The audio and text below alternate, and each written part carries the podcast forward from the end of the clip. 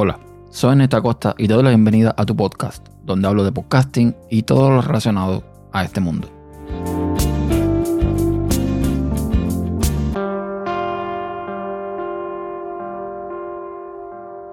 Por fin, después de un montón de tiempo de espera, llega una nueva versión del firmware de la Rodecaster Pro. En este caso es la beta de la versión 2.1.2, pero que trae un montón de novedades que son muy interesantes.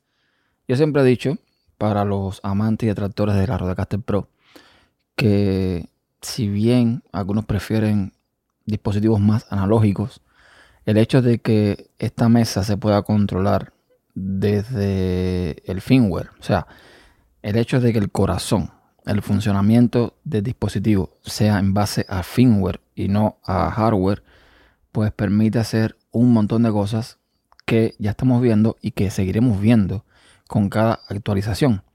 Y es que yo tengo la Rodecaster Pro desde que salió y he visto la evolución del firmware para bien y es increíble lo que están logrando los chicos de Rode con este dispositivo que es perfecto. Perfecto, aclaro, para lo que está diseñado, para lo que está hecho, que es hacer podcast. Hay personas que quieren llevarla más allá, añadirle funcionalidades que no tiene o utilizarla en cosas para lo que no está pensada. Y si bien es cierto que muchas, eh, bueno, muchos usuarios la utilizan para cosas un poco diferentes, pues la realidad es que para lo que está pensada esta mesa de mezcla es para podcasting, no para otra cosa. Y para eso es perfecta. Con esta nueva versión del firmware, pues se añaden cuatro cosas fundamentales. La primera es el control MIDI. O sea, ahora con la Rodecaster Pro se puede eh, usar esta mesa como un controlador MIDI USB. Y esto permite hacer un montón de cosas, tanto en temas de podcasting como en temas de streaming. Ya que la sincronización con los DAO son más precisas y eh, digamos que da un paso más allá. Porque según puede ver en los videos que, que ha puesto Rode, aunque no he probado todavía esta funcionalidad, en los videos que pone Rode se puede ver cómo se controla el software desde la Rodecaster de una forma mucho eh, mejor.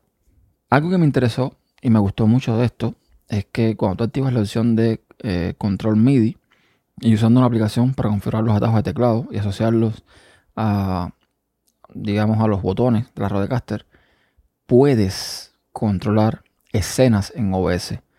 Así que imagínense que lo que antes había que hacer con un dispositivo esto del gato o lo que sea, que tiene muchos botones, que te permite asignar un botón a cada opción, etcétera, etcétera, ahora lo puedes hacer también de una forma más limitada, por supuesto, con la Rodecaster Pro.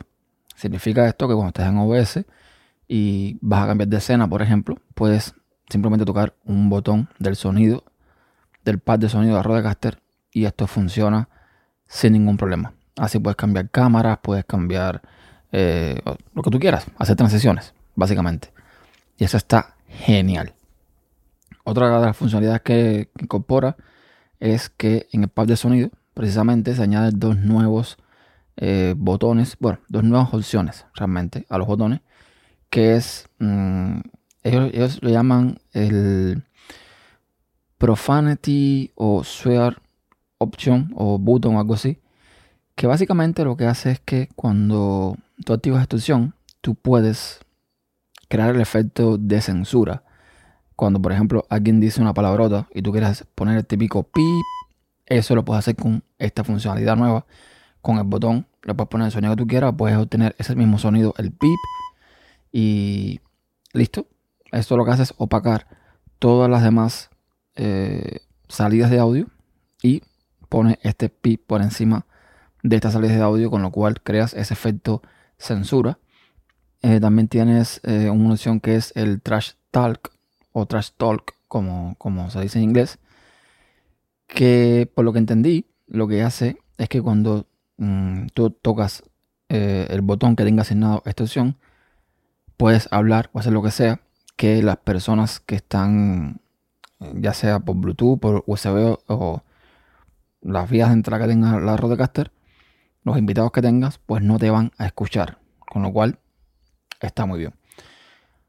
Para Windows también se añade ahora un controlador ASIO o ASIO que eh, lo que hace es, digamos, garantizar una conexión mucho más estable al usar la Rodecaster Pro con un DAO, como por ejemplo Cubase o Adobe Audition.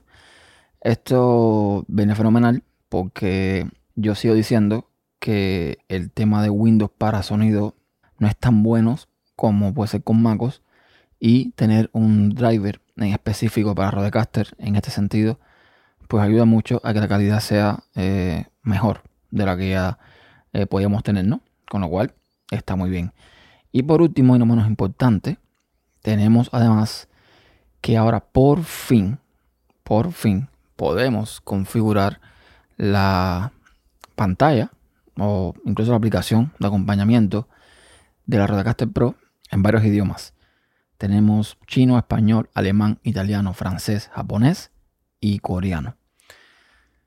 ¿Qué les puedo decir? Ya instalé la beta mm, sin ningún problema. Estoy grabando desde la beta. Todo bien. Creo que también hay cambios ligeros en la interfaz. Lo veo de una forma un tanto diferente. No sé si es eh, cambios en la tipografía. No sé. Se ve más bonita de alguna forma. Y sinceramente, mm, el límite de lo que se puede hacer con esta mesa lo voy a poner solamente Road.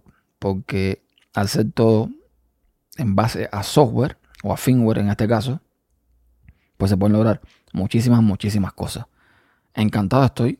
Estoy probando. Voy a ver si en estos días no tengo ningún problema. De momento todo funciona fenomenal. Así que ya les iré contando. Y esto es todo por ahora. Muchas gracias por dedicar parte de tu tiempo en escucharme. Si lo deseas, puedes dejar tus comentarios en tupodcast.com barra tu podcast y encontrarás todas las vías de contacto en tupodcast.com barra contacto. Hasta la próxima.